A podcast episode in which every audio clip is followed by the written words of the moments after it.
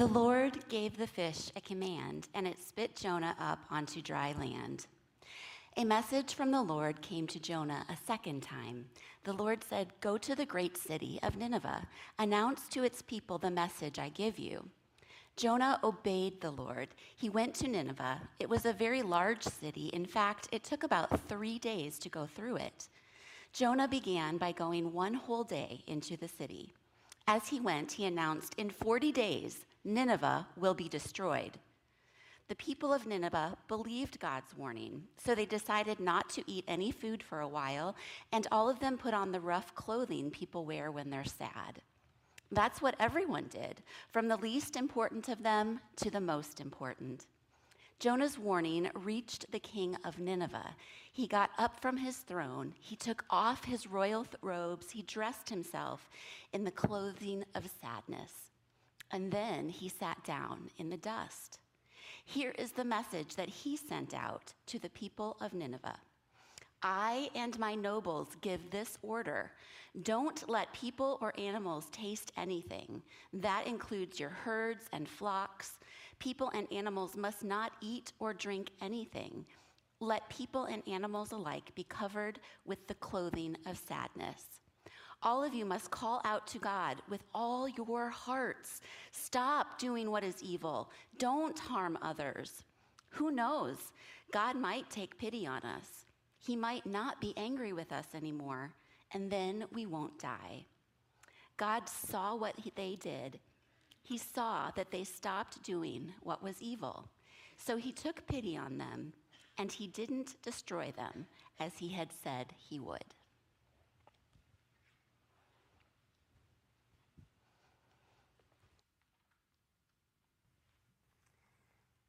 All right, thank you for that. Uh, as you know, we're talking a lot about mercy, mercy, mercy, mercy, mercy me. Um, I want you to have a little mercy on me. I need some help. And uh, I, I, sent out a little email. This, is, this ain't anything to do with the message so far. We're, we're just getting warmed up. Jingle Jam. It's coming up in uh, two weeks. I'm talking to people who don't have kids who are not going to Jingle Jam. People with kids, you're going to Jam? Great. I'm looking for helpers to be part of my cool crew. That's right. My cool crew, low commitment, about 10 minutes on Friday, December the 2nd. We're going to make it awesome. And if you can help me out, that would be great. It'd be better than great. Just 10 minutes of your time. Friday, December the 2nd. See Laura, she was just up here talking. She'll be in the back after church today. Just before you get your pie, go and say, Yeah, we're in. Okay, great. Thanks for that. Have mercy. There was once uh, one time, a young man, um, true story, uh, Napoleon's army. And this guy, he committed a deed so terrible, so uh, it's just worthy of death, right? Guilty for sure. Now, the day before he was uh, scheduled for the firing squad, the young man's mother went to Napoleon and she pleaded for mercy for her son. And Napoleon replied, Woman, your son does not deserve mercy. I know, she said. If he deserved it, then it would not be mercy. Ah, have mercy. Just in time for Thanksgiving, that's right. In just a few short days, you'll likely find yourself with plenty of opportunity to put mercy into practice because, along with all of the food and the uh, festivities and the football, there will also be your relatives. Some of you are already cringing at the thought of it. Uh, you know the topics around the table, right? Try to avoid those topics. Oh, politics, uh, religion. What's wrong with today's generation? How America's going to heck in a handbasket. You know, opinions abound, tempers flare, feelings get hurt. Happy Thanksgiving. Have mercy. That's the topic of the day because that's really the topic of Jonah. We're in the middle of our series, and if you were with us last week, then you already know that the account of Jonah is about things that are way, way bigger than a whale. It's about racism, it's about nationalism, it's about idolatry, about the struggles we have as believers when it comes to actually obeying and, and trusting God and, and doing what He tells us to do. It's about judgment, it's about compassion, it's about coming to grips with a God who could be so merciful to those who clearly don't deserve it. It's about asking ourselves some tough questions. Who is your Nineveh? Who do you struggle with receiving God's grace? Have mercy. So let's dig in with a little recap. Uh, the word of the Lord came to Jonah go and preach to the great city of Nineveh because of their wickedness. Nineveh was the capital city of Assyria, and the Assyrians certainly were wicked, one of the most cruelest and most violent empires of the ancient world. If we had the time, I could completely gross you out with um, examples of their creative cruelty. It would blow your mind how people could be that mean. Go there, God says.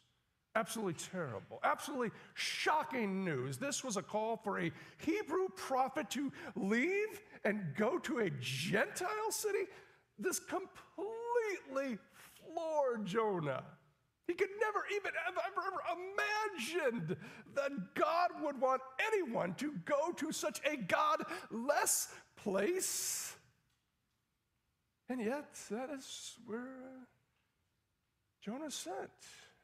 This is where all that, that racial stuff and all that political stuff comes in because old Jonah is a true Israelite, blood-born citizen of God's holy nation, belonging to a people who are set apart. And Assyria is not. In fact, they are the hated enemy because they are constantly threatening to overrun Israel. And so, doing anything good for Assyria would actually be suicidal for Israel. It makes no sense. But God wants Jonah to go and preach. Tell him the truth in love.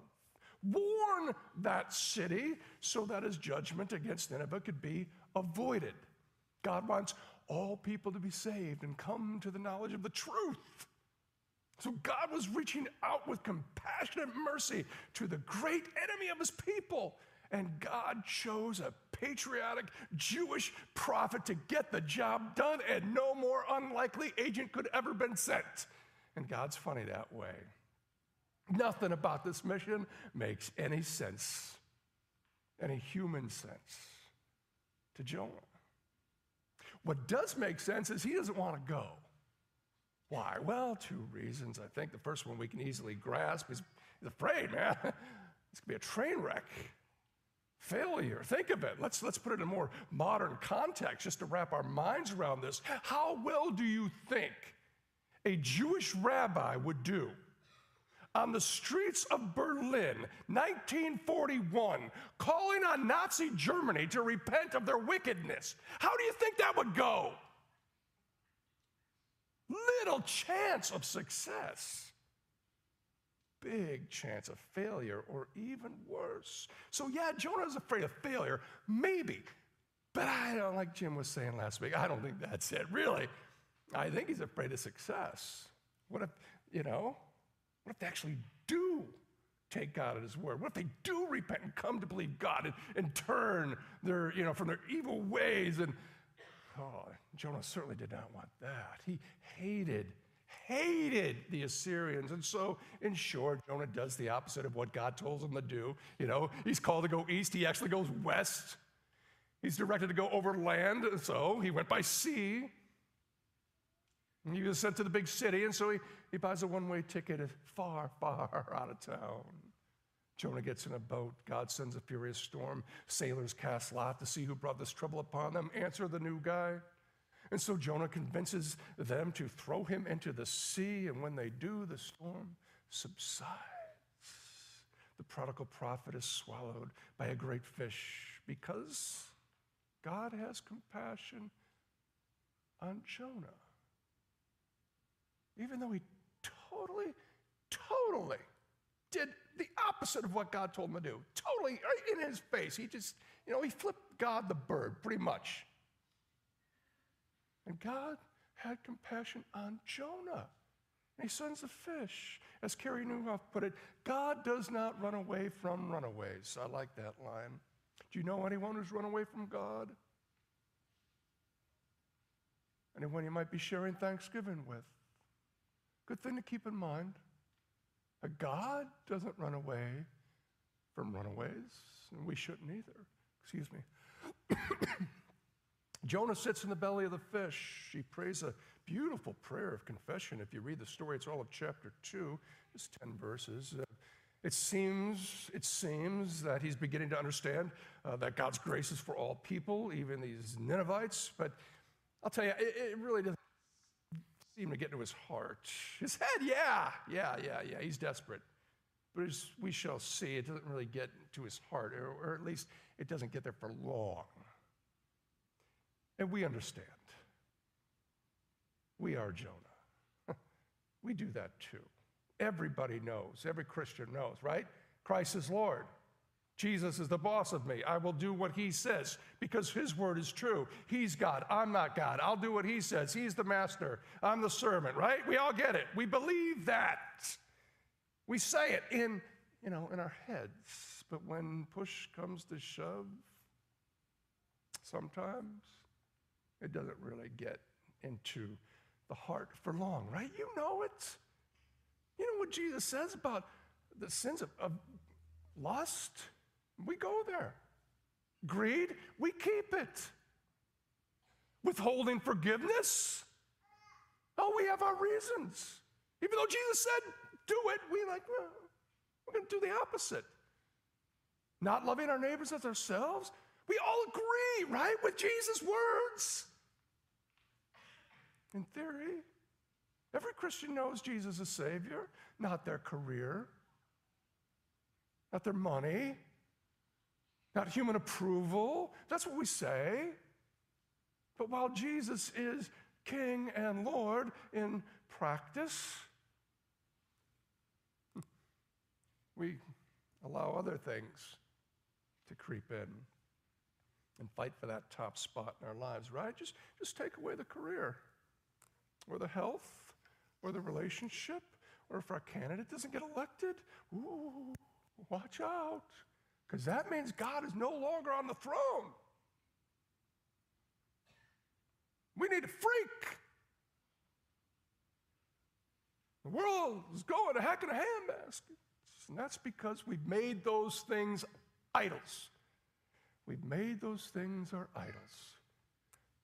Those are the things we put our hope in our trust in. Things we want so bad. We made them bigger than they should be. And so Jonah's lengthy prayer of confession is beautiful, but it just doesn't stick. How easily we forget. And Jonah, too, he's a work in progress. He's very real, very real. Oh. Uh, but God doesn't run away from runaways. And uh, so the great fish commanded is commanded to release Jonah, right? Jonah is expelled. He is regurgitated. He is spewed forth. Kids, you know what I'm talking about, right? No? Okay. Let's put it in real words. Puke, barf, throw up. My least favorite, upchuck. Call it what you will, but Jonah is rescued. Then the word of the Lord came to Jonah a second time. Try, try again. Go to the big city of Nineveh and proclaim the message I give you. Smelling ripe, but nevertheless, Jonah makes the long walk to Nineveh. No details are given about the journey, which probably took him uh, probably about a month to complete. But all we know is this that Jonah obeyed. Jonah obeyed the word of the Lord, and he went to Nineveh. Now, Nineveh was a very important city a visit required three days. This is the place. Um, this is an important place. It's a big place. This is actually important because um, the text there is a lousy translation. Can we just put it back up one more time? Because what it's supposed to say is actually this Now, Nineveh was a very important city to God. That's how it's supposed to read. And that makes a big difference. Not just an important city, it's an important city to God. Because if something or someone is important to God, then something or someone should be important to us. God's mission should be our mission. His mercy for people should be reflected on how we treat people. You see, it's not up to us. We don't even, we don't even get a choice to pick and choose, to cherry pick. Know, who we think is worthy of God's love and mercy. And, and Jonah made the big mistake of dismissing Nineveh as unworthy, when in fact it was a very important city to God. And so Jonah begins the preaching task on the first day.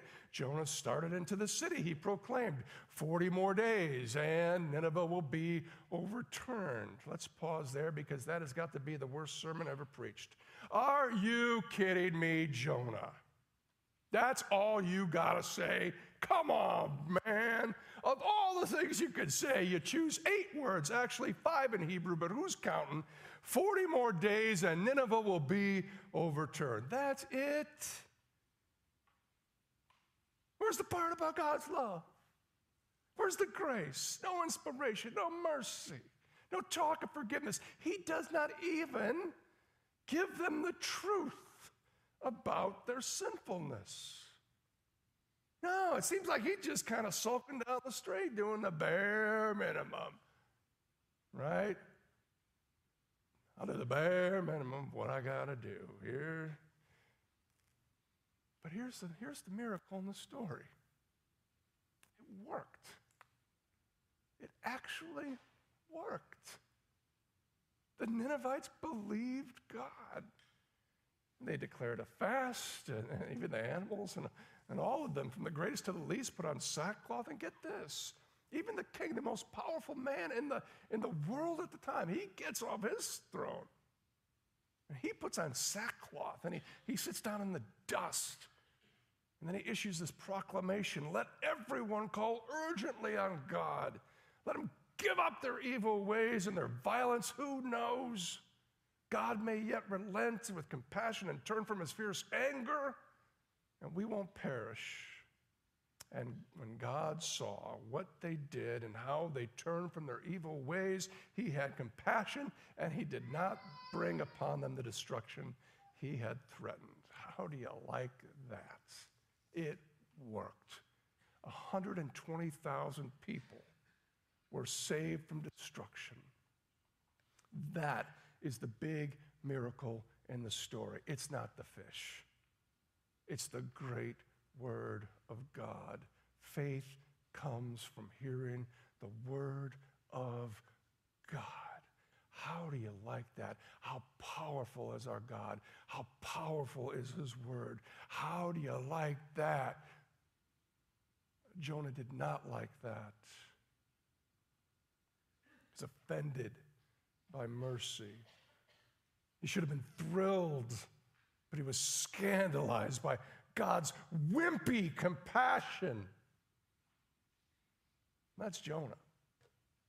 Let's talk about you and me. Because I'll tell you what, 2,800 years later, we still struggle with grace. Oh, don't get me wrong. grace is a great gift that we enjoy and, and we want it. We love to receive it. Uh, our struggle, of course, is giving it away. Uh, so, what's the solution? Uh, my suggestion is we all just need a big old piece of pie. Not apple pie, not pumpkin pie. No, the pie I'm thinking of is, is very, very rare. Hardly ever see it. Not sold in stores. Talking about humble pie, humility. That's the right word here. Don't be a judge. You know why? Because you and I, we make lousy judges. for two reasons. First is we're not good enough. We're no better than anyone else. Here's the truth there is no difference among any of us, for all have sinned and fall short of the glory of God. You see, we all have different gifts and skills and abilities, but we all have the same weakness, and that is the sinful heart. So that's the first reason we make lousy judges. We're not good enough. And the second is this we just don't know enough. So not only are we unworthy, we're also unqualified. So we, we don't know enough about a person to stand in judgment of them. Now, I'm not saying we should not point out the truth. Here's the difference. We should point out the truth. We owe it to them to point out truth. We speak truth, but it has, has to be in love. If you can't do it with love, put it in your back pocket. Save it for later. Lead with love. You know, we, we do it with an arm around the shoulder, with a tear in our eye, not a smile on our face. You speak the truth in love. But always keep in mind that we're limited that we don't know the whole story. Just like it's impossible for anybody to know your whole story and why you do the things you do and say the things you say. See, we don't know all of a person's heart or all of their history or all of their hurts. So we need to be curious, not judgmental. That quote is often attributed to the American poet Walt Whitman. However, it's unlikely that he's the one who came up with it. Nevertheless, it's a great quote. And uh, the reason I know anything about this quote isn't because I know a lot about Walt Whitman, uh, but because I know a little bit about Ted Lasso. But truth be told, I hardly know anything at all about the show Ted Lasso. I heard it's great. Still haven't seen an episode. Uh, but I did attend a faculty devotion last year led by one of our teachers, and she described the darts scene. As I understand it, the darts scene is one of the most pivotal moments in the entire show, and we're going to take a look at that clip, but uh, I need to set it up briefly. Ted, if you don't know, is a professional soccer coach. He's going against the former team's owner in a game of darts. And there's a lot on the line, the stakes are high. Uh, they're going into the final turn, and Ted is trailing by a near insurmountable amount of points. And he has to throw the perfect combination in order to win the wager. There's a twinkle in his eye as he addresses his opponent, and the crowd, let's take a look. You know, Rupert, guys have underestimated me my entire life. And for years, I never understood why. It used to really bother me. But then one day, I was driving my little boy to school, and I saw this quote by Walt Whitman. It was painted on the wall there. It said, Be curious, not judgmental. I like that. So I get back in my car and I'm driving to work, and all of a sudden it hits me. All them fellas that used to belittle me, not a single one of them were curious. You know, they thought they had everything all figured out, and so they judged everything, and they judged everyone. And I realized that they're underestimating me. Who I was had nothing to do with it. Because if they were curious, they would ask questions. You know? Questions like, have you played a lot of darts, Ted?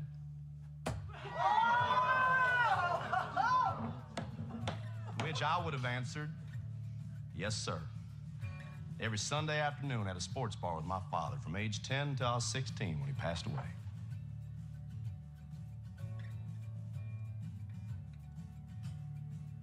Barbecue sauce. All right, that's, uh, that's so good, right? we love to see that. Be curious, not judgmental. It's so good because, because it's hopeful. It's knowing that we don't know enough to be the judge. We might have 95% of the story about some conflict with some person that you have in your life, but, but you don't have all of the facts. You know what that means? It means we can't write anybody off. It means there's hope for everyone. You really never do know. Be curious. Ask questions. It's never too late. Nobody gets written off. Everyone needs the mercy of God. Everyone needs compassion.